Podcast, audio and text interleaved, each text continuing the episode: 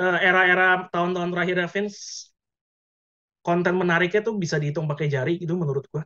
Hmm. Jadi kayak udah banyak tekanan sehingga akhirnya dia turun harus memberi tahtanya kepada ternyata justru anak perempuannya Stephanie dan juga suaminya Triple H. Tapi si Empang being si Empang menciptakan kontroversi di sebuah konferensi pers.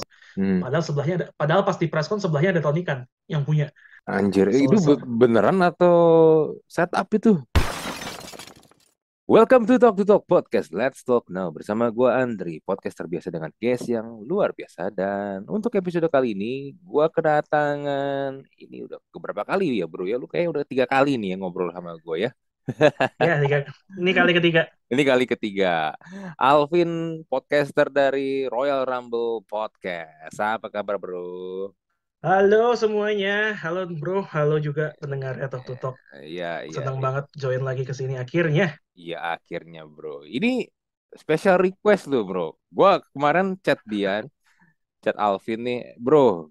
Ada yang komen di YouTube. Requestnya begini nih. Ini dari Muhammad Reza Maulana. Muhammad Reza Maulana, di mana pun anda mendengarkan episode kali ini, ini episode spesial buat anda karena anda request. Komennya begini, bang, tolong dong buat podcast pro wrestling lagi. Soalnya lagi rame masalah internal All Elite Wrestling yang udah miring sama di WWE sekarang Triple H yang pegang kendali. Oke, gue gue gue replay. Oke, gue coba tanya dulu ya yang bisa gue ajak jadi, guest. Soalnya nggak mungkin gue bahas sendiri. dan ternyata dan ternyata Alvin oke. So buat anda Muhammad Reza Maulana ini episode request. Ya, gue kan baik hati kan. Ada yang minta ya kalau emang gue bisa mengabulkan kenapa enggak gitu loh. Bener banget. Oh, Thank you untuk- banget loh Reza Maulana. Jadi gue ada lagi di sini berkat Anda. Iya, un- untuk Anda ini. Nah, bro, gue sih jujur ya, abis kemarin kita yang recording tentang All Elite Wrestling, bro, gue coba ngikutin, bro. Ya, ada Sting, Oke. ya, ada ada Chris Jericho dan ya beberapa inilah yang familiar ya, yang buat gue familiar ya, karena juga ada yang baru-baru dan gue nggak terlalu kenal tuh siapa. Tapi, hmm, gue coba ngikutin, tapi kok lama-lama nggak bisa memenuhi ekspektasi gue juga ya. Eh, yang mungkin ya, mungkin karena ya balik lagi ya, gue kan memang terakhir kali ngikutin pro wrestling itu kan ya mungkin abis setelah Attitude Era apa sih namanya Ruth- Ruthless Aggression ya, Ruthless Aggression. Ruthless Aggression. Ya gue masih ngikutin, tapi ya mungkin secara benchmark mungkin ya eh, yang nggak bisa dipungkiri itu mungkin bisa dibilang top era di zaman pro wrestling mau di compare sama pun itu mungkin top era lah ya. Nah teman akhirnya gue merasa wah kayaknya nggak bisa nih. Gue paksain coba nonton pun kok kayaknya juga jadi dragging buat gue. Ya udah akhirnya gue stop bro. Gue akhirnya nggak nontonin lagi. Nah tapi ternyata menariknya sekarang begini. Vince McMahon setelah 40 tahun bapak itu akhirnya pensiun bro. Iya, benar. Nah, lu apa yang lu dapat bro? Informasi-informasi tentang Vince McMahon ini bro. 40 tahun loh bro. Dia berkuasa gila lu. Iya, memang pensiunnya Vince kemarin sempat jadi berita yang yang gede banget ya di dunia wrestling. Semua berita didominasi sama itu, Mhm. walaupun mungkin lebih tepatnya kita bisa bilang dipensiunkan. Dalam tanda Mhm. kutip, karena tentu aja di publik nggak mungkin itu yang disampaikan kepada masyarakat. Eh tapi sebelumnya gue udah cukup seneng sih, lu mau coba nonton lagi kemarin. Mhm. Walaupun akhirnya berhenti nggak masalah kan ya biasa orang udah lama nggak ibadah kena khotbah sekali belum balik kan harus dikotbahin berkali-kali baru balik lagi gak apa Eh, pelan-pelan iya. Ta- eh, tapi dis- disclaimer gue sebenarnya masih nonton tapi gue nonton yang itulah ya yang replay-replay yang oh yang cuplikan gitu ya cuplikan atau mungkin full match tapi yang ya zaman-zaman Attitude Era atau Ruthless Iya, iya. Aggression apa-apa apa-apa. yang masih ada di Oh. YouTube yang kadang-kadang juga ada orang upload di Instagram gitu gue kan ada beberapa, beberapa tuh follow akun-akun wrestling di Instagram kan yang ya itu upload yang zaman-zaman tahun 90-an akhir sama 2000-an awal lah. Ya itu rekan saya sama misionaris kita mau menyebarkan kebenaran memang jalannya terjal ya. Susah. Iya. oke ah, tapi kalau soal Vince ya em, kemarin itu memang heboh karena dia punya kasus beberapa yang akhirnya mencuat ke permukaan. Mhm. dugaan pelecehan sebenarnya udah banyak, tapi ini kembali mencuat lagi di mana dia dituduh membayar korban-korbannya untuk tutup mulut. Iya, itu gue dengar tuh ada ada beritanya tuh, gue juga sempat baca. Uh, terus? Ya, dan kasus itu kabarnya menggoyang posisinya Vince di mata para pemegang saham lainnya Mhm. dan juga membuat sahamnya WWE kabarnya sempat turun. Hmm. Sempat mengeluarkan statement kalau nggak salah atau atau diam gue lupa. Tapi awalnya kita pikir nggak akan berpengaruh banyak lah dulu juga udah pernah kayak gini. Mhm. Vince juga nggak kenapa-napa. Eh akhirnya satu dua minggu kemudian tiba-tiba nggak ada angin nggak ada hujan Vince lengser. Yang mana kita tahu lah di belakangnya ada banyak intrik. Mungkin dipaksa untuk turun melihat produknya WWE sekarang juga yang ya fair to say eh, era-era tahun-tahun terakhir Vince konten menariknya tuh bisa dihitung pakai jari itu menurut gua. Hmm. Jadi kayak udah banyak tekanan sehingga akhirnya dia turun harus memberi tahtanya kepada ternyata justru anak perempuannya Stephanie dan juga suaminya Triple H. Iya, iya, iya, iya. Ini menariknya gini loh bro. Eh, gue tadi kan sebelum rekaman kita mulai bro kan kita sempat bahas tentang eh, ini ya TV seriesnya Young Rock ya. Eh, Yap, yap. cerita tentang The Rock masa kecilnya dan masa ketika dia ini mulai merintis karir di wrestling ya, dunia pro wrestling. Di situ kan ada Vince McMahon, bro. Vince McMahon tahun sekitar tahun 80-an 90-an awal itu dia bertindak bro ya, emang selain juga sebagai owner, kan itu kan sebenarnya perusahaan ini kan emang warisan dari kakek dan bapaknya ya, Betul, yang yang betul. turun turun turun temurun kan yang sampai akhirnya dia meng-create uh, World Wrestling Federation pas zaman itu kan kan beberapa kali ganti nama ya kalau nggak salah ya. Eh, di situ tuh nggak bro, dia tuh nggak berperan sebagai gimmicknya dia sebagai Mr. McMahon, tau nggak? Tapi dia jadi apa? Jadi komentator bro. Dia memang sempat isi sih spot itu. Mm-mm, jadi komentator di situ. Jadi pas ketemu The Rock pas baru awal-awal masih namanya Rocky, bukan Rocky Maivia malah namanya Flex Kavana ya, masih Flex Kavana. masih pakai nama Flex Kavana. Ya dia tahu oh lo ini anaknya Rocky Johnson. Oke lu oh, lu mau ini oke lu, lu mau masuk aja. Terus habis itu dia duduk di kursi itu komentator. Iya, dia dia tuh banyak banyak mengisi peran sebenarnya. Komentator pernah, Hmm, tim kreatif pernah dan lain-lain tuh banyak dia isi. Makanya ketika udah dipucuk, hmm, kayaknya dia nggak bisa lepas tuh dari micromanaging di semua perintilan. hmm. Termasuk sisi commentating, di mana Michael Cole itu ke setiap commentating di earplug-nya dia tuh selalu dikasih masukan-masukan feedback-feedback sama Vince McMahon. Makanya nggak bisa jadi diri sendiri. Hmm, Dia iya. sangat micromanage karena Hmm. mungkin pengalamannya juga banyak di bidang A, B, C, D, dan seterusnya. Iya, iya, iya. Tapi ya gimana ya? Dia, but he is doing good, bro. At the time, at that time iya sih. Hmm. Iya kan? At that time saat itu memang iya. Yang nggak bisa dipungkirin kalau nggak ada Vince ya WWF saat itu nggak akan nggak akan gede. Iya, benar, benar. Dan Dia otaknya. iya, dan yang menarik gini, bro. Dia itu kan bos ya, owner ya. Tapi buat gua, seorang owner, seorang bos itu mau involve ke produk yang lu punya dan lu mau dihajar ya walaupun quote unquote dihajar ini ya secara acting ya dan lu mau melibatkan keluarga lu, anak lu dua sama istri lu juga ikut-ikutan di situ. Gak semua orang yang punya jadi posisi bos tuh mau loh bro sampai sebegitunya. Tapi dia mau melakukannya.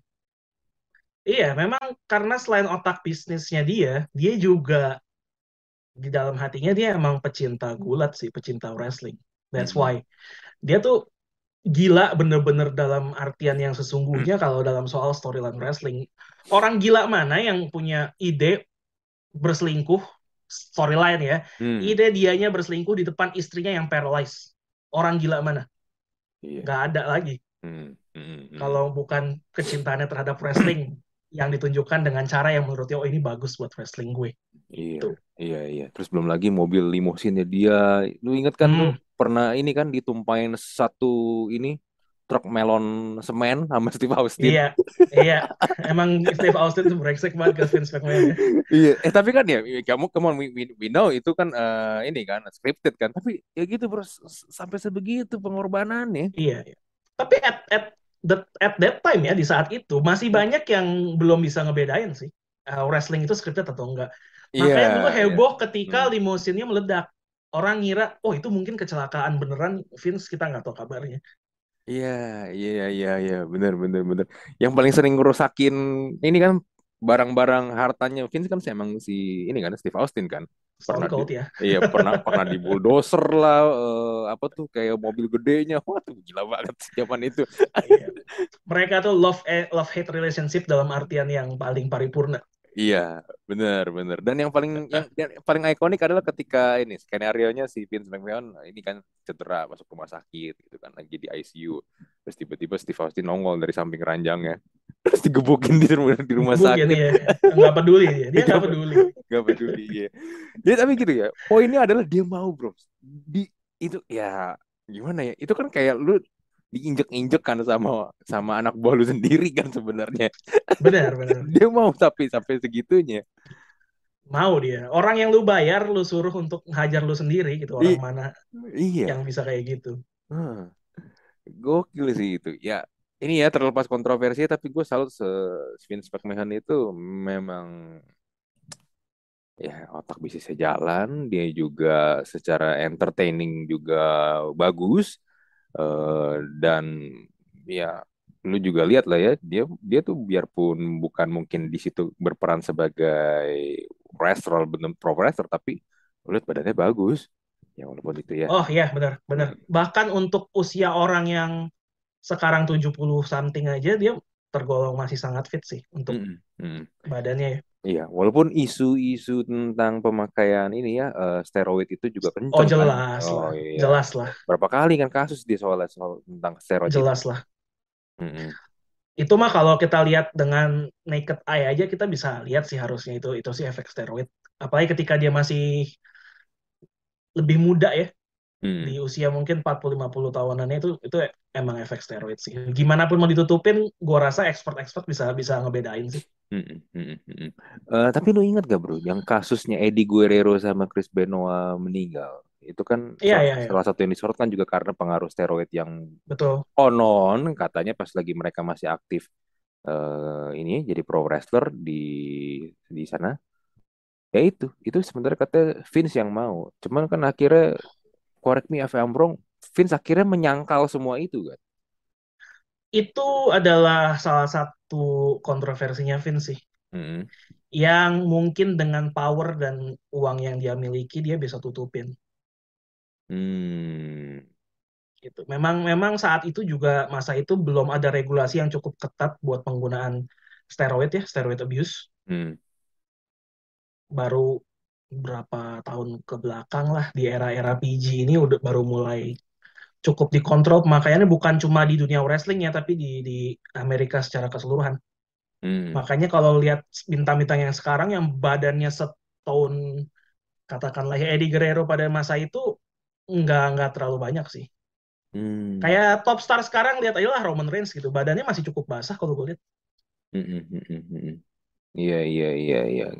Dan ini ya, eh sulit menemukan mungkin orang-orang atau wrestler yang badan itu benar gede dan merototnya sampai ya Whitlock kayak Undertaker ya kan atau Big Show atau Kane yang itu benar-benar gede dan benar-benar gede banget gitu loh.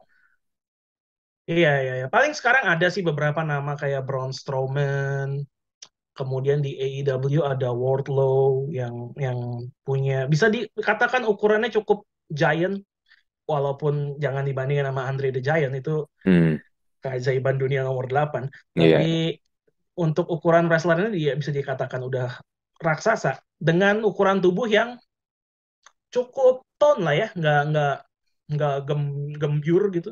Hmm, Tapi ototnya cukup cukup terdefine dengan bagus. Tapi ya dibandingkan zaman dulu, gua rasa emang lebih sedikit. hmm, hmm, hmm, hmm, hmm, hmm, hmm. Iya, iya.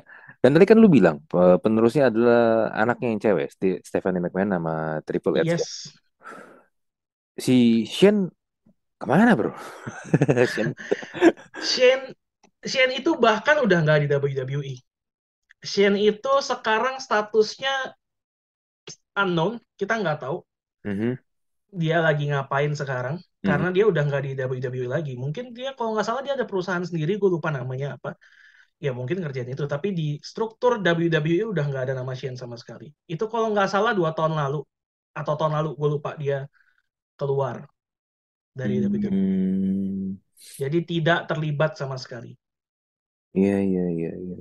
Padahal sebenarnya ya kalau kita mau lihat Shane itu sebenarnya ya apa ya plek-pleknya Vince McMahon banget sih juga dulu juga dia dia juga berani ya kan dihajar sana sini lompat dari Hell in a Cell yang ini kan tahu kan yang kerangkeng paling atas itu kan Iya, dia dia tuh setiap WrestleMania pasti harus ada satu spot Shane lompat dari mana gitu. iya Pasti harus ada tuh.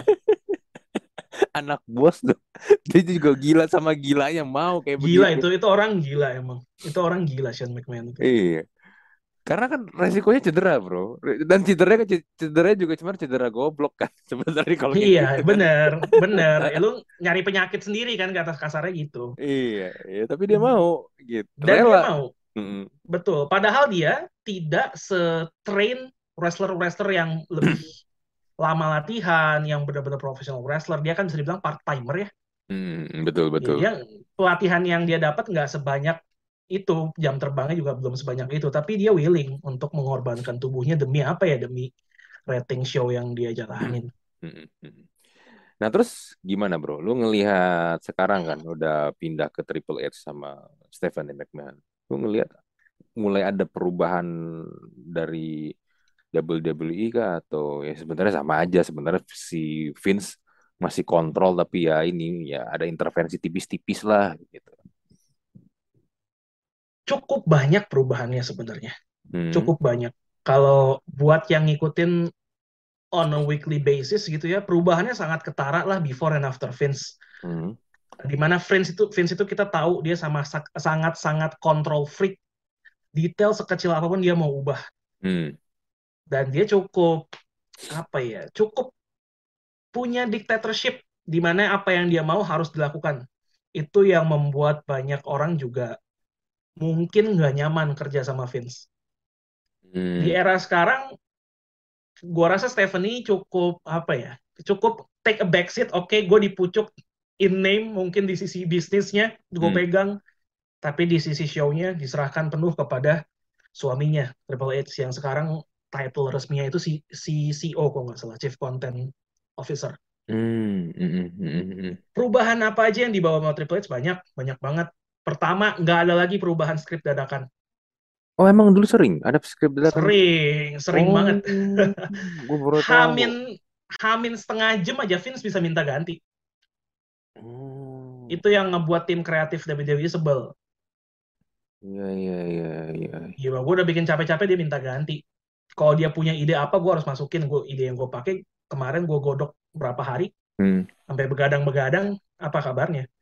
Wrestler-wrestler pun juga jadi sebel. Contoh paling gampangnya John Moxley lah sekarang juara AEW. Hmm. Dulu pas stintnya di WWE banyak sekali hal-hal yang Vince lakukan yang dadakan yang bertentangan dengan dengan idealismenya dia dan itu dilakukan satu arah Vince nggak mau tahu ini yang harus lakuin kalau lu mau tetap di sini akhirnya dia minta cabut Oh. satu itu oke. ya, satu itu nggak ada perubahan Hmm. skrip dadakan Hmm.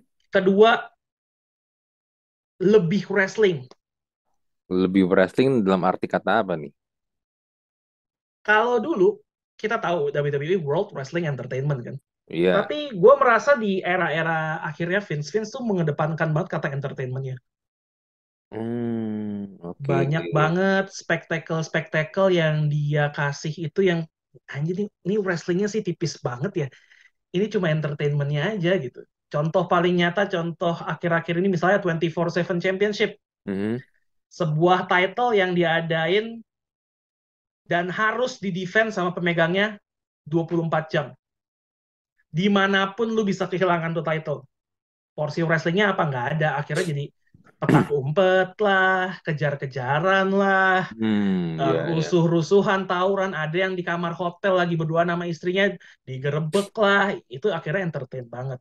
Mhm. Mhm. Di era Triple H, wrestlingnya coba mungkin bukan melewati, tapi seenggaknya porsinya kita kembalikan lah, jadi balance 50-50 gitu misalnya. Hmm. Iya iya iya iya iya. Ya itu nyebelin sih kalau 24/7 kayak begitu jadinya. 24/7 itu cukup menghibur di awal-awal cuma makin ke sini kayak udahlah hilangin aja gitu udah udah kelamaan udah tiga Iya. tahun Iya. Gue tuh sempet nonton ini bro. Apa di WrestleMania tuh apa ya? Yang ini Brock Lesnar lawan Goldberg bro. Cuma berapa detik. Oh Itu iya iya itu kan main, main event bro. Orang udah nungguan. Itu kan pasti main event ditaruh paling terakhir dong. benar Iya kan? benar Cuma berapa detik udah Goldbergnya menang. Ah, apa gitu, gitu doang. iya itu gue lupa tahun berapa itu Goldberg baru balik lagi dan itu bener-bener diangkat segitunya Goldbergnya Hmm. dan diberikan ending yang sangat mengejutkan ini Brock Lesnar we're talking about one of the most dominant superstar ever Iya, di iya, WWE iya, iya. baru mulai match dua kali spear satu jackhammer selesai. Iya. gue kalau ke di sana Iya, iya. bro gue nonton langsung bro. Gue udah bayar gue pengen nonton. Anjir main eventnya cuma berapa detik? Gue minta bener banget.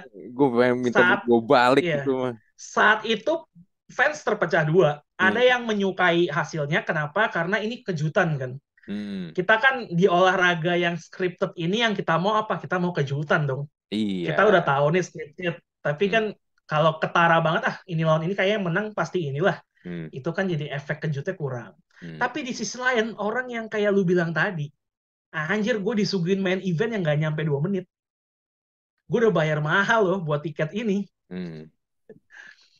Iya, gitu jadi terpecah dua tuh saat itu iya, Eh, tapi kan tetap aja bro. Ah, ya kita kan mau nonton, ya kan? Bukan lihat orang di spear dua kali di jackhammer sekali habis itu udah kelar. Ya ngapain kalau begitu yes nonton di sono? Iya kan? Gue yang nonton rekaman ulangnya aja di YouTube aja. Wih, najis gitu banget sih. itulah Vince apa yang dia mau harus kejadian mau Hmm. orang suka mau orang enggak Hmm. menurut gue ini yang terbaik this is the best for business lakuin Hmm. contoh yang mungkin lu gue nggak tahu saat itu lu masih nonton atau enggak Ruthless Aggression soalnya. Terjadi sama Edge dan Lita di mana mereka harus melakukan adegan seksual di tengah ring untuk perayaan kemenangannya Edge. Oh iya, iya, gue pernah lihat, gue pernah lihat agak-agak emang ini sih terlalu cukup maksa sih kayak viral. gitu. Iya cukup viral, ya tapi tapi maksa sih, nggak nggak jelas sebenarnya itu. ya saat itu Edge-nya protes Litanya protes John Cena sebagai rival utamanya Edge yang dikalahkan buat title-nya John Cena ikut protes Hmm. tim kreatif ada yang protes beberapa orang ada yang protes nih kayaknya nggak bisa apa yang Vince lakukan bodoh amat gue Hmm. mau ini kejadian akhirnya jadi Iya sih. that's Vince Iya, iya, iya, iya, iya. Oke. Cuman berarti di Triple H dan Stephanie ini, lu ngelihatnya hal-hal seperti itu mungkin ya, mungkin ya, mungkin nggak ada, nggak ada nih. menurut gue mereka lebih mungkin karena Triple H juga awalnya berasal dari seorang wrestler ya sebelum Mhm. menjadi businessman Hmm. menurut gue Triple H bisa ngambil sisi yang lebih mendukung mensupport uh, para wrestlernya Hmm. ketimbang cuma nyuruh mereka melakukan ini itu tanpa ada alasan yang jelas Hmm. mereka dia bisa bisa apa ya dalam tanda kutip mengambil hati kali ya buat para wrestlernya. Ah, bahwa apa yang dia rencanakan ini baik buat para wrestlernya. Dia mau lebih ngedenger contoh sepele mungkin perubahan nama deh. Vince tuh seneng banget ngubah-ngubah dan nyingkat-nyingkat nama per- uh, superstar. Hmm. Austin Theory jadi teori doang. Hmm. superstar mana nama teori doang. Hmm. ada Chad Gable namanya jadi Shorty G personanya diubah jadi orang yang bilang gue pendek tapi gue bangga Hmm. dia dia tuh ikut Olimpik nggak menang kayak Kurt Angle tapi dia ikut Hmm. jadi kayak gitu nah sekarang sama Triple H belum semua tapi pelan-pelan dikembalikan orang yang gak nyaman dengan personanya oke be yourself jadi diri lu sendiri aja kita cari cara bikin lo over Hmm. Hmm. Dia bisa lebih ngelihat dari sisi itu gua rasa ya karena dia performer juga gitu Ya, ya, ya. Ya, tapi gimana bro ya? Kalau kita ngomong tentang Vince lagi, Vince itu sebenarnya dibilang gagal nggak juga. Dia kan juga banyak ini kan, banyak create superstar yang memang bagus kan, legend kan. benar benar Hmm. benar kalau kita mau ngomongin soal berhasil dan gagalnya menurut gua kalau kita timbang dalam sebuah skala ya banyakkan berhasilnya lah Mm-mm. Dari era zaman dulu kalau nggak ada Vince sekali lagi WWF kayak nggak bakal menang sama lawan WCW deh. Iya, Eh, maksudnya gini se- ber- se- Sebelum ada WCW pun ya nggak akan ada Hulk Hogan kalau Vince nggak create Hulk Hogan. ya you name it lah Undertaker, Hmm. Kane, Stone Cold Steve Austin itu in a way ada ada andilnya Vince di sana. Hmm. John Cena em, banyak banyak kalau kita mau sebutin satu-satu Mm-mm. yang Vince ciptakan. Cuma seperti kata pepatah ya, you either die a hero or you live long enough to see yourself become the villain. Iya, dia- Menurut gua dia saat ini eh, bukan saat ini beberapa tahun ke belakang harusnya udah menyadari bahwa eranya tuh udah udah nggak berjalan sesuai dengan bayangan dia. Udah saatnya tongkat estafet kepemimpinan itu dikasih ke generasi berikutnya. Hmm, iya iya iya. Dia lupa kapan harus berhenti sebenarnya ya. Bener, Hmm. bener. Lu harus ngerem saat ini, lu pencet gas terus. Hmm. Iya iya iya. Untuk Iya sih. Ya, like it or not, temen, gue kagum sih sama Vince McMahon sih. Gak ada loh, so- eh, bukan gak ada ya. Jarang menemukan sosok eh, di sebuah industri, di sebuah bisnis tuh yang ikonik dan bisa punya lifespan tuh panjang itu jarang banget loh. Iya, benar. Dia tuh kayak kalau Manchester United di sepak bola punya Sir Alex Ferguson, ya itu WWE itu ada Vince McMahon tuh. Iya, iya, iya, iya. Dan itu nempel. Ya karena sekarang pun kalau yang gue lihat ya, misal sekarang Triple H pun gantiin dia dan ya dia bareng sama istrinya Stephanie, pasti tetap akan ada inilah orang juga akan melihat bisa nggak Triple H create misalnya let's say kayak Attitude Era yang bener-bener wow itu that's mungkin the, the, the top era di industri wrestling mana pun gitu. Itu juga mungkin yang akan kita tunggu ya atau dia bisa nggak create begitu banyak superstar dalam satu era yang bersamaan. Itu kan juga PR, bro. Itu jawabannya mungkin agak susah ya. Hmm. Karena Attitude Era saat itu belum era PG kayak sekarang. Hmm. Jadi kalau mereplikasi Attitude Era atau menyamai secara kualitas, kita masih harus tunggu. Cuma kalau stylenya, kurasa akan sangat berbeda. Hmm. Perkara create superstar, sekarang WWE banyak juga ngambil dari indie. Jadi create superstar itu sebenarnya agak debatable sebenarnya. Bener-bener nih orang nggak punya nama, atau lu ambil dari indie pun sebenarnya bisa lu bilang create superstar karena lu orbitkan kepada publik yang lebih mainstream. Hmm. Debatable yang mana? Kalau indie dihitung sih banyak star yang diciptakan Triple H dari NXT. Hmm. Hmm. Tapi yang kalau dari zero, bener-bener dari muda dilatih di akademinya WWE menjadi bintang, ya Win, kita masih harus lihat dan tunggu. Hmm. Bisa nggak? Ya, ya, ya, ya, ya. Menarik ya, menarik, menarik. Nah, bro, sekarang pertanyaan gue begini. Ada apa juga nih dengan All Elite Wrestling, bro? Ah, katanya kan kita pas lagi recording yang terakhir tuh, eh, katanya All, All Elite Wrestling ini bakal menyaingi atau mungkin mengalahkan WWE. Eh, tapi ternyata kalau yang dari request tadi katanya bermasalah, bro. Bermasalah di Ya. akhir-akhir ini ya. Mm-mm. Jadi kenapa nih? Kenapa nih? gue juga kalau dia nggak request nih, Nggak tahu ya. gue nggak tahu. Sebenarnya kalau secara perusahaannya dibilang bermasalah, enggak. Oke, secara company inilah ya eh, Baik-baik aja kok. baik-baik aja. Oke. Baik-baik aja. Tony kan masih kaya, dia dia punya klub bola Fulham itu kan masih Hmm. kaya. Iya, iya. Eh, show-nya juga masih berjalan. Mhm. Yang nggak baik-baik aja adalah bintang-bintang utamanya yang bermasalah satu sama lain. Oh, kenapa tuh?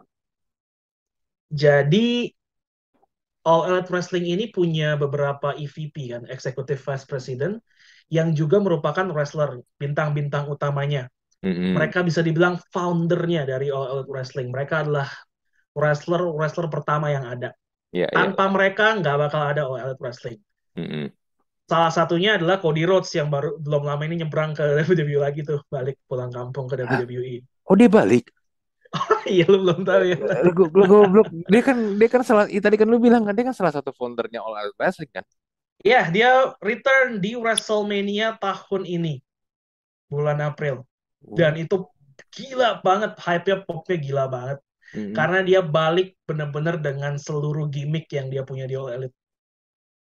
Oh, segala macam itu gue gue gini. Biasa kan kayak begitu ya.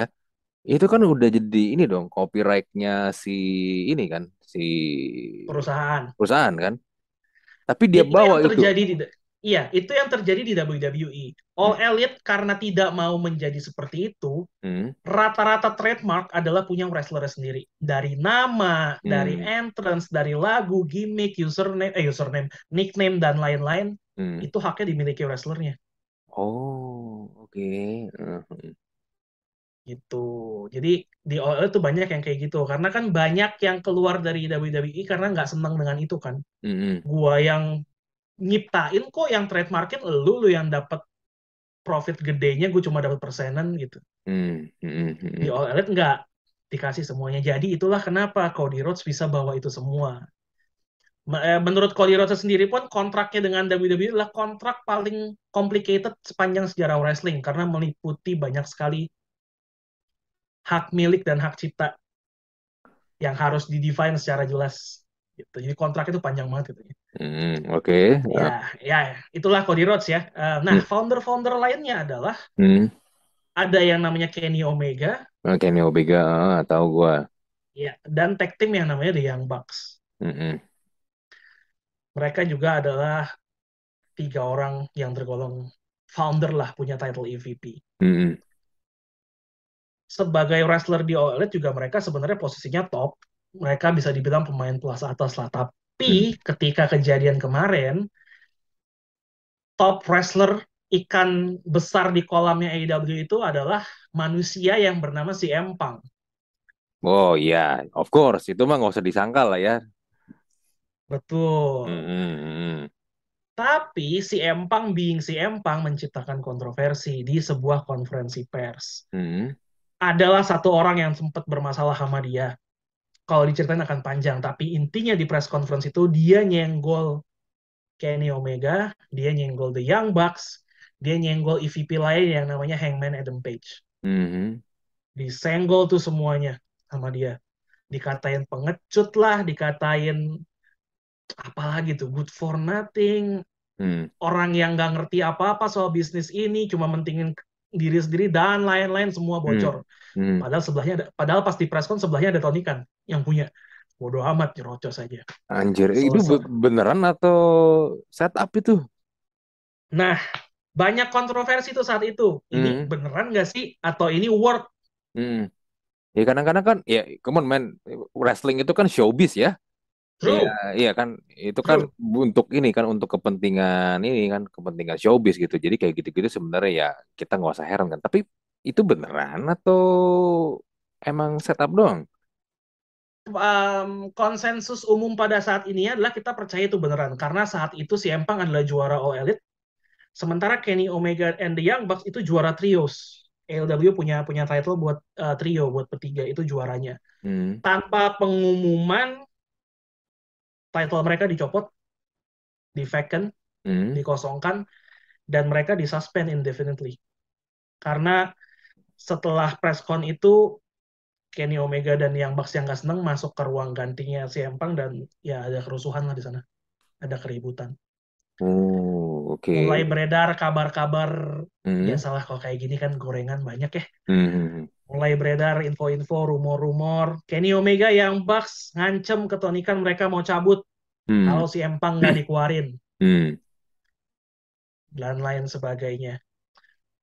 Itu yang terjadi situasinya. Jadi Hmm. konsensus umum kita sekarang saat ini di kalangan penggemar wrestling adalah merasa kayaknya terlalu jauh deh kalau kalau ini mau dibikin menjadi sebuah work. Kecuali kasusnya beneran, nanti di kemudian hari mereka bisa kesampingkan semua ego mereka dan akhirnya kita twist yuk jadi sebuah work. Hmm. Tapi kalau saat ini kayaknya hilang tuh sejak kasus itu semua orang yang terlibat di dalamnya belum pernah muncul lagi di TV. Di All Elite maksudnya. Iya, Kenny iya. Omega pun membatalkan banyak penampilannya di podcastnya. Hmm. Orang di mana di mana banyak yang dibatalin. Hmm. Hmm. Hmm. Hmm. Wah, gila ya.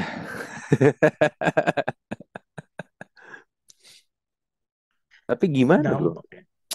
Hmm, maksud gue gini loh, kenapa tadi gue juga gue mempertanyakan apakah ini cuma gimmick, cuma setup gitu.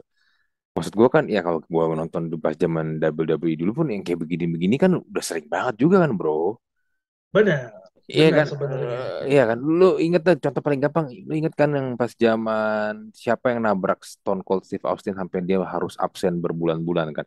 Kita kan waktu itu kan taunya Steve Austin emang beneran cedera karena ditabrak, walaupun sebenarnya dia memang lagi absen ingin memulihkan cedera dia kan. Tapi kan dibikin sedemikian rupa dan kita percaya kita makan tuh mentah-mentah kan. Sampai akhirnya dicari dicari siapa yang nabrak dia. Akhirnya kan Rikishi yang ngaku kan.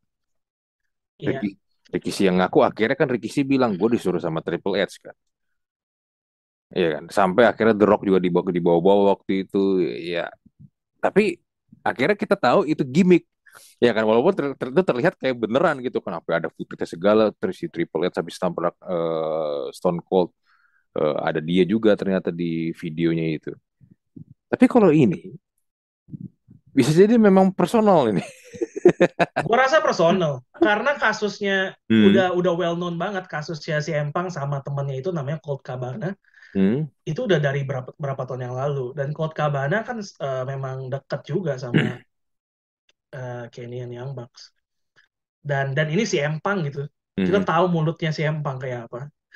Kontroversinya yang sering dia buat. Dia kalau ngomong suka nggak dipikir dulu dan kalau kita bandingin sama zaman dulu zaman dulu untuk ngekip sebuah work work gimmick tuh lebih mudah internet belum semarak sekarang Hmm, hmm. Betul. dan lain-lain kalau sekarang dikit-dikit ada reporter di dalam ada reporter banyak juga orang-orang yang kerja di dalam yang ngelik info keluar Hmm. contoh kalau di klub bola ya lu ada aja kan kayaknya eh, situasi ruang ganti ada pemain yang berantem sama pelatih tahu Hmm. dari mana gitu Ya. ada aja orang ya. yang ngelaporin kayak gitu ternyata Ya. benar kejadian itu Hmm. juga berlaku di di wrestling gitu Hmm. apakah bisa kita pastikan 100% ini adalah personal kejadian nyata nggak bisa dibilang 100% tapi kalau dari update yang kita ikutin gua rasa 90% sepertinya ini real Hmm. Oke. Nah, cuma gini, kalau memang top ini ya, top eh, performance ya, top wrestler kayak begitu semua, ya terus gimana dengan show-nya bro? Karena biar, biar, biar gimana pun beginian kan jualannya adalah show-nya dan juga para betul wrestler ya kan. Nah, kalau pada bermasalah kayak begitu, gimana bro? Ini kan kalau mereka punya match ya, ya beda lah kalau lu ini MMA lah ya. MMA kan memang lu lu naik ke ring memang lu buat ngejatuhin musuh lu, ya kan? iya iya Ya, sedangkan ini kan ada rhythm, bro. Oke, lu gua gua begini, lu begini ya. Oke, gua lompat, lu lu mau gua banting, lu lompat ya, lu angkat badan lu itu. Ya kan harus ada kerjasama. Nah, kalau kayak betul begini, kalau hubungannya nggak akur tuh emang implikasi susah apalagi kalau kayak gini bikin di suspend dan lain-lain mhm, tim kreatif pasti muter otak banget lah mereka udah pasti kan udah punya cerita buat berapa saat ke depan melibatkan si Empang sebagai juara AEW dan Kenny Omega dan Young Bucks sebagai juara trios. Sekarang hmm, harus dibuang itu semua. Hmm, bahkan John Moxley tuh harusnya liburan sekarang. Dia udah ngambil cuti harusnya. Karena nggak ada si Empang dipanggil lagi. Tolong dong kita mau bikin turnamen hmm, buat nyari siapa juara barunya liburan dibatalin dia ikut dan akhirnya dia yang menang malah. Itu satu. Kedua kalau nggak akur hubungannya kayak yang lu bilang banyak kok kejadian di ring mereka jelas banget kelihatan mereka saling gak suka satu sama lain. Hmm, ada yang bahkan di, abis dipin one two three langsung bangun pergi seakan nggak ada apa-apa. Padahal kan kalau lihat kalau abis match yang abis dipin goler-goleran dulu kan ya kesakitan lah Iya, lemes iya, lah ya. Iya, iya, itu iya. karena ketidaksukaannya dia terhadap orang ini jadi dia nggak mau orang ini terlihat terlihat kuat lah. Hmm, dia langsung pergi ya. Macam-macam kejadiannya kayak gitu. Nah ini yang sebenarnya dari awal mula All All Elite Wrestling itu yang gua suka bahas di podcast gua ini bisa jadi pisau bermata dua buat All Elite Wrestling. Kenapa? Karena hmm, power wrestler terlalu gede. Hmm. Hmm. WWE sebaliknya nih, power wrestler mungkin sangat amat kecil, semua kontrol dipegang sama Vince McMahon. Iya, Di betul. All Elite Hmm. terlalu dilepas, Hmm. terlalu dilepas. Makanya banyak banget yang bukan nggak banget lah ya. Ada beberapa suara-suara wrestler-wrestler yang emang nggak suka sama para EVP ini. Karena oke, lu petinggi perusahaannya, tapi lu wrestler juga. Hmm. Lu harus fair dong sama kita-kita yang lu hire di sini. Kalau cuma endingnya buat naikin lu, lu doang para EVP, ya kita lu anggap apa? Ngapain lu bikin company sendiri aja, nggak usah ajak kita. Makanya mulai banyak juga yang minta rilis sebenarnya kemarin-kemarin ke Elite.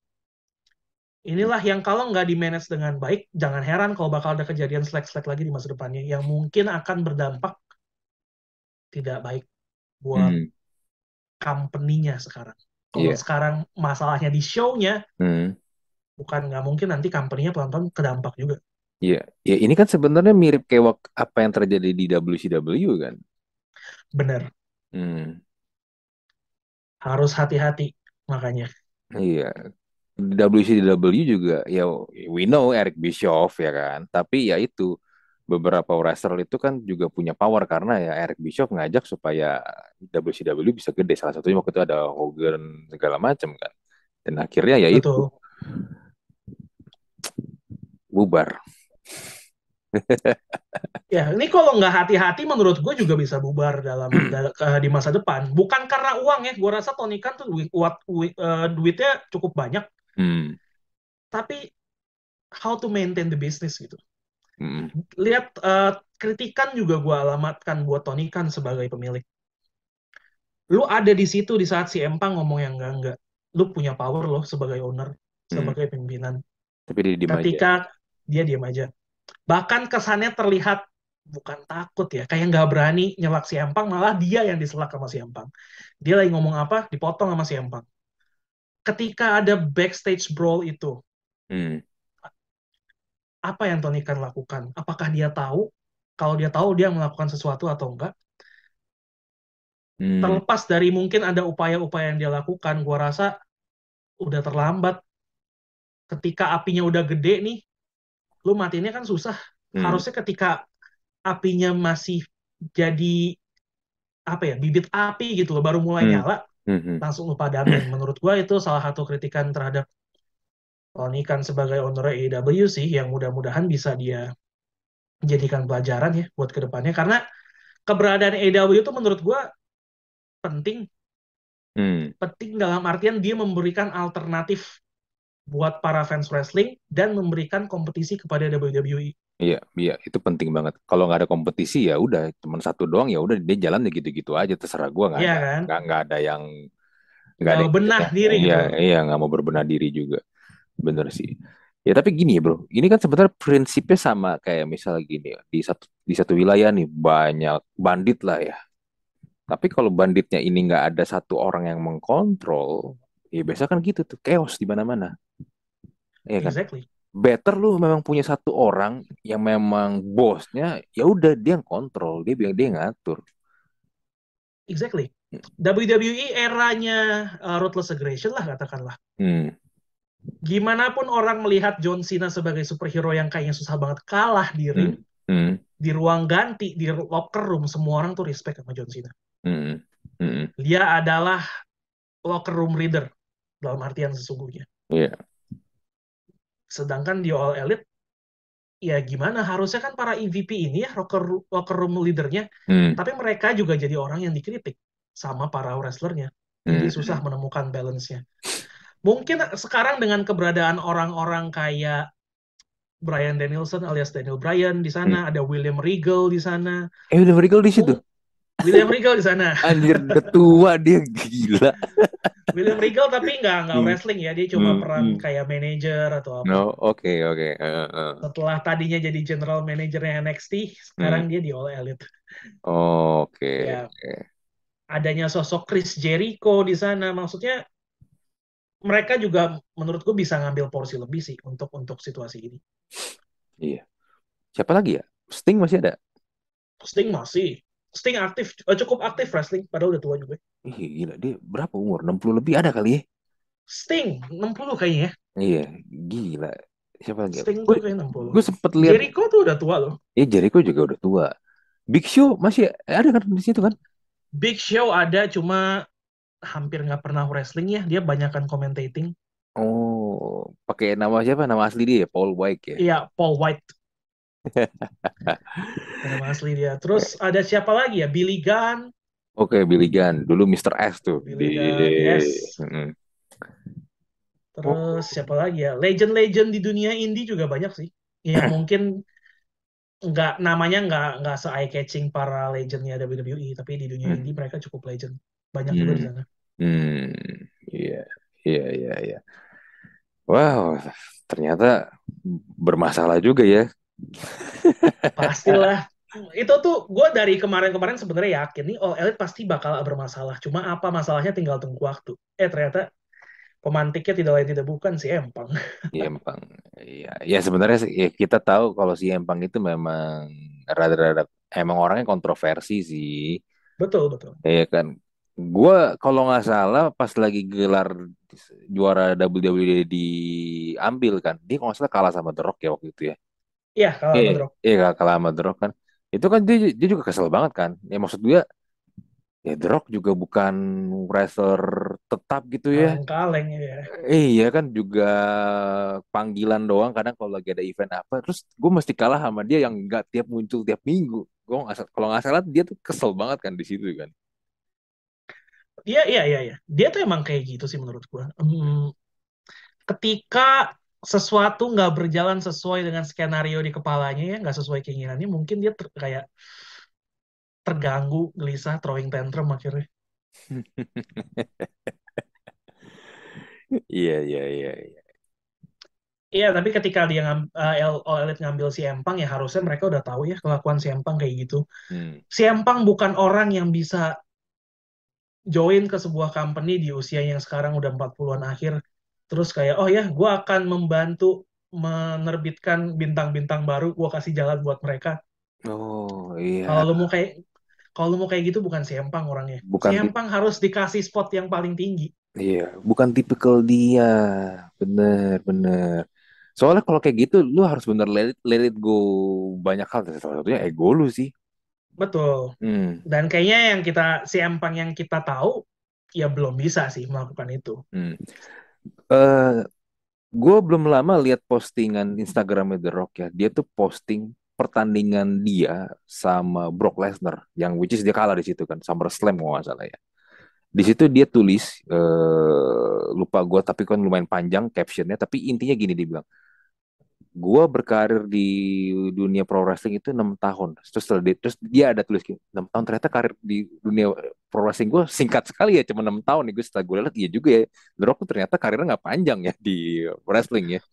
Just six years. Temen dia bilang ketika gue memang udah harus melepaskan ini semua eh, dan gue mele- melepas dan gue kasih tongkat estafet ini ke seorang anak muda yang namanya Brock Lesnar dan di situ dia bilang gue totalitas ya udah gue kalah gitu sama dia. Dan ya kita tahu ya kalau mungkin anda yang dulu nonton ya The Rock benar-benar dihajar habis-habisan sama Brock Oh Lesnar iya, di situ di situ kan. Dibantai itu. ya dibantai kan. Dan maksud gue eh pada saat itu The Rock adalah the people champions ya kan. Top eh, mungkin not the number one ini ya orang top performance di situ. Ya tapi dia mau gitu loh. Mungkin itu yang nggak dimiliki si Empang kayak tadi lu bilang ya Ya, eh, bisa jadi. Banyak juga kok yang karena kejadian kemarin akhirnya speak up bahwa si Empang itu bukan bukan coworker yang menyenangkan untuk diajak gulat di atas ring. hmm oke ritmenya nggak dapet jadinya ya Iya, ada ada beberapa hal lah Hmm. yang mengusik ya, gitu hmm. kan. Hmm. hmm, hmm. Iya. Dan dan yang yang membuat kritikan terhadap dia muncul juga dari fans adalah dulu ada kasus di WWE mengenai eh, perlakuan Vince atau tim kreatif ke Sasha Banks dan Naomi Hmm. yang dianggap oke lu udah jadiin kita juara tag team perempuan tapi lu nggak nggak membuat kita ngapa-ngapain nggak defend nggak apa Hmm. mereka walk, walk away Um, dan saat itu beberapa pihak di WWE mengkritik mereka secara terbuka Hmm. Di momen itu si Empang di di All Elite Wrestling memang tidak mention, tapi gue ya gue tahu lah tujuannya ke sana gitu. Dia bilang kita tuh harus selalu mendukung coworker kita apa pun kondisinya, Hmm. harus selalu ada gitu loh. Karena kita bla bla bla bla bla panjang gitu. Eh sekarang lu di press conference lu nyerang coworker lu loh. Empat orang lu serang di, di press conference lu dengan kata-kata yang begitu banget. Iya. Jadi kemarin yang lu sebut itu apa? Apakah lu munafik atau apa? Iya, iya, iya. Gitu. Bener, bener, bener. Ini mungkin yang membedakan memang ini ya eh, the true superstar sama ya mungkin dia punya nama tapi ya attitude juga nggak bisa bohong sih. Ya, mungkin itu juga yang membedakan kenapa kayak macam The Rock atau John Cena atau Undertaker orang-orang pun ketika mereka udah nggak aktif lagi pun orang masih pada respect sama mereka ya. Iya benar, karena sebagai wrestler yang sharing ruang ganti ke dengan mereka, Hmm, pasti para wrestler ini ngeliat lah di belakang work ethicnya kayak gimana, mm-mm, perlakuan mereka ke orang kayak gimana dan lain-lain gitu. hmm, Jarang kita ngedengar nama-nama yang lu sebut tadi kayaknya punya masalah dengan orang, susah diajak kerjasama di di atas di atas ring. hmm. Kayaknya jarang ya. Iya, iya, iya, iya, iya. Wah, nggak ada bedanya sama dunia kerja ya, bro. Di kantoran Sama, sama. sama.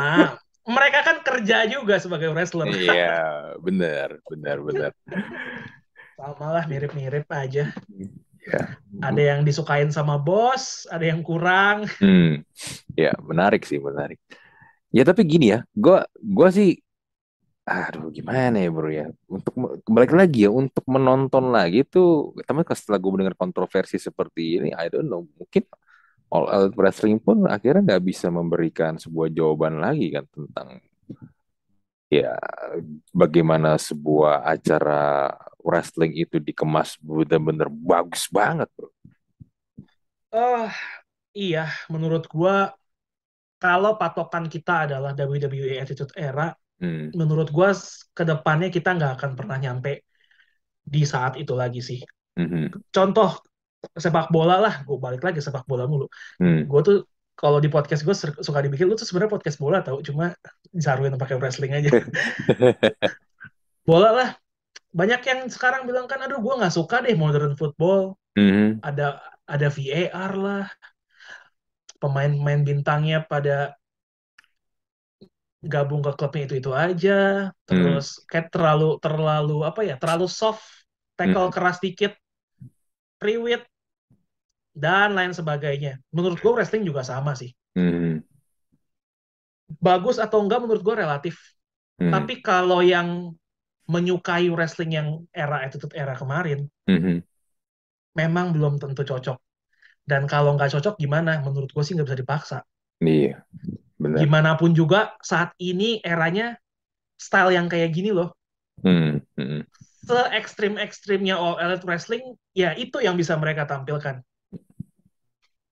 Iya, iya. Nggak nggak nggak bisa sama plak-plakan. Jadi kalau itu nggak cocok, WWE nggak cocok, New Japan Pro Wrestling nggak cocok juga, ya mungkin memang era wrestling sekarang nggak cocok buat kita. Hmm, siapa tahu nanti ke depannya ketika eranya berubah lagi ada shifting in style dan juga cara produksi dan lain-lain mungkin akan kembali cocok tapi kan kita nggak pernah tahu. Iya, iya, iya, benar nih. Ya siapa tahu Triple H bisa lah ya menjawab. Siapa tahu, siapa tahu. Siapa tahu. Perbaikan sih menurut gue banyak banget perbaikan. Cuma Hmm, perbaikannya pun masih dalam kolam.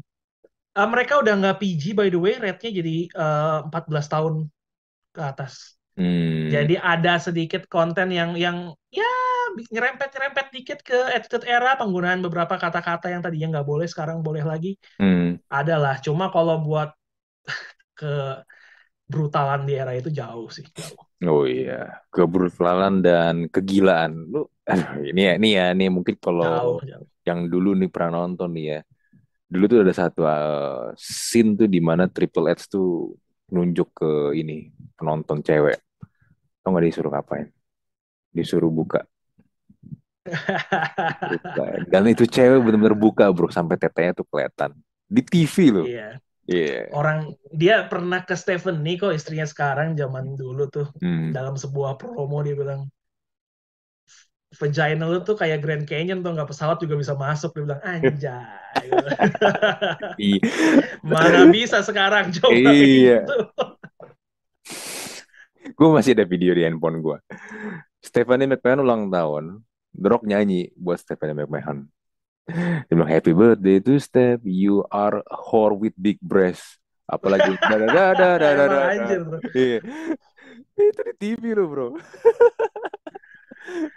Iya, ya kalau mau kalau memang kayak gitu nggak lah itu nggak nggak kayak era itu Hmm. untuk near future nggak akan nggak akan balik. Iya. Nggak tahu kok nanti puluhan tahun lagi. Cuma dalam satu dekade ini sulit sulit berat. Ya, wah kalau mereka kayak gitu bro bisa diserbu sama SJW feminis bro acaranya ntar. Benar. Sekarang kan dikit-dikit tersinggung ya. Iya.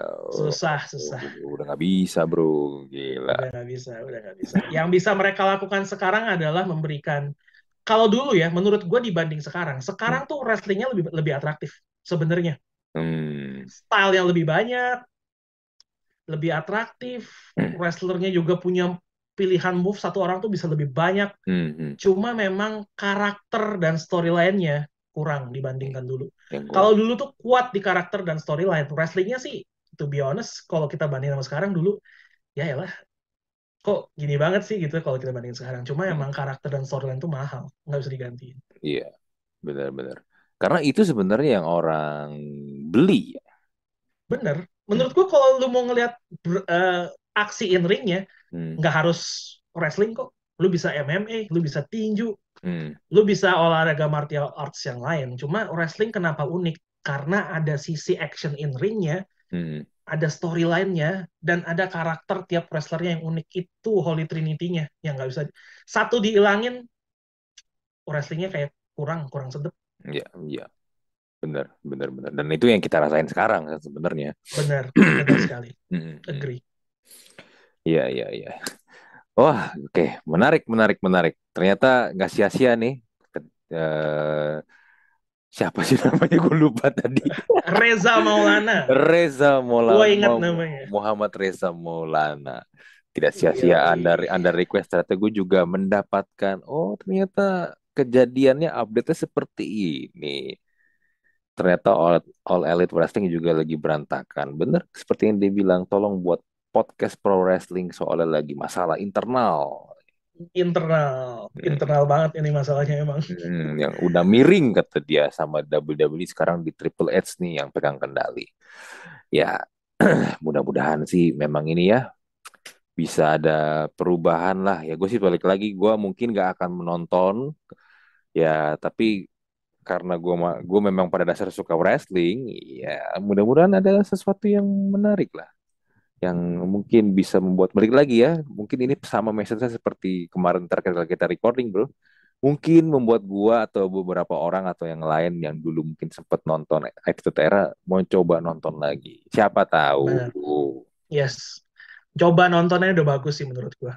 Coba Iya. nonton udah bagus. Hmm. Yang belum pernah nonton juga tertarik mau coba nonton. Iya, Itu sih harapannya. iya, iya. Itu se- sebenarnya yang kita pengen ya. ya. Tapi ya udahlah. Kalau misalnya lu nggak bisa nonton ya nonton bola juga nggak apa-apa. Nggak apa-apa, bebas kok, nggak wajib. Kalau emang nggak cocok sama tampilan yang sekarang, tinggalin aja nggak apa-apa. Eh, iya, kalau nggak nonton MMA juga boleh, benar. Boleh, tinju juga sabi, sikat. Iya, iya. Iya, tapi benar ya, bro. Tadi gue juga setuju sama yang lu bilang kalau memang tiap era itu akan selalu ada perubahan gaya permainan, style segala macam. Ya contoh paling gampang NBA lah ya. Oh iya, ya. Hmm, NBA itu benar-benar berubah banget kalau lu compare Yap, sama yap. NBA tahun 90-an dan 2000-an awal ya. Oh, sekarang mah apa-apa 3 point, 3 point, 3 point, 3 point. Iya, big man mati kan sekarang big man yang big man lu nggak bisa cuma jadi big man, lu harus bisa three point lah, harus Bisa bisa ngejaga dribble. wing kecing lah, ya lu macam-macam lah. lu bisa harus bisa dribble lu harus bisa Iya, iya, ya iya. pokoknya lu nggak bakal bisa melihat model-model yang kayak Shaq di bawah Shaq, doang ya Nggak, udah nggak udah nggak bisa susah tuh. Spesies langka sekarang paling Rudy Gobert sekarang. iya ya tapi itu karena itu bal- balik lagi ya kalau kalau kita mau ngomong sedikit konteks tentang NBA karena NBA-nya memang pengen supaya skornya lebih gede makanya peraturan itu yes defense itu tidak diperbolehkan terlalu seketat dulu ya hand checking nggak boleh dan lain-lain Hmm. biar skornya tinggi Mm-mm. Iya makanya ya temen ya skor gede tapi mungkin di satu sisi jadi ngebosenin orang jadi cuman lomba three point Iya, ya at the end of the day kan yang diharapkan semua cabang olahraga ini ya NBA, WWE, bola dan lain-lain kan sebenarnya adalah bikin yang nonton lebih tertarik. Usahanya kan ke arah sana. Ya perkara berhasil atau enggak ya tes and learn lah kita lihat. Ya ya betul betul betul oke lah bro thank you banget nih buat ngobrol-ngobrol Sama-sama. tentang dunia pergulatan ini Apakah akan ada yang keempat kali? Kita nggak tahu, lihat nanti. Iya, kita lihat nantilah Eh, kalau memang ada kontroversi apa atau mungkin ada kabar baik apa ya mungkin siapa tahu kita bisa ngobrol lagi bro Siap. Iya, dan ini Aman. ya buat Anda seperti yang tadi saya sudah sebutkan di awal, eh, Alvin ini adalah podcaster juga, dia punya podcast tentang pro wrestling. Royal Rumble Podcast di Spotify buat yang mau dengerin tuh bisa langsung search Royal Rumble Podcast. Biasanya sih langsung nongol sih itu di top tuh. Harusnya ya. Iya, bahas tentang semua hal-hal yang berbau gulat lah ya. Jangan, jangan- lu kalau mau buat Anda nih yang dengerin jangan kalau nyari sebenarnya kalau mau nyari tentang pergulatan jangan nyari ke gua sebenarnya. Boleh lah dikit-dikit. Iya, boleh lah dikit-dikit, tapi sebenarnya kalau mau nyari bener tuh pengen detail tiap minggu ada update sebenarnya ke podcastnya Alvin di Royal Rumble Podcast. Boleh. Iya. Gue boleh promo IG Twitter juga nggak sih? Oh ya, boleh Siapa boleh. tahu ya kan. Hmm. Kalau dengar podcast mungkin males gitu kan. Boleh mau ngobrol aja soal wrestlingnya. Boleh ke IG atau Twitter kita at Royal Rumble ID. Oh iya benar, Royal Rumble ID ya di Twitter Yes. sama di Instagram juga ada. Yes, betul. Hmm, betul betul betul. Oke bro, sekali lagi thank you buat ini waktunya buat info-infonya buat gosip-gosipnya ya mudah-mudahan ini ya dunia pergulatan bisa ramai lagi seperti dulu. Ya mudah-mudahan Amin. ya tapi itu tergantung juga para ini ya para perusahaannya itu mereka sejauh mana ingin ingin Betul. ingin ingin memajukannya. Betul sekali. Thank you ya udah diundang juga. Iya sama-sama Sukses. bro. Oke oke. Gua close untuk Talk to Talk podcast episode kali ini. Gua Andri dan Alvin dari Royal Rumble Podcast. Mohon pamit kita jumpa lagi di Talk to Talk podcast episode berikutnya. Bye.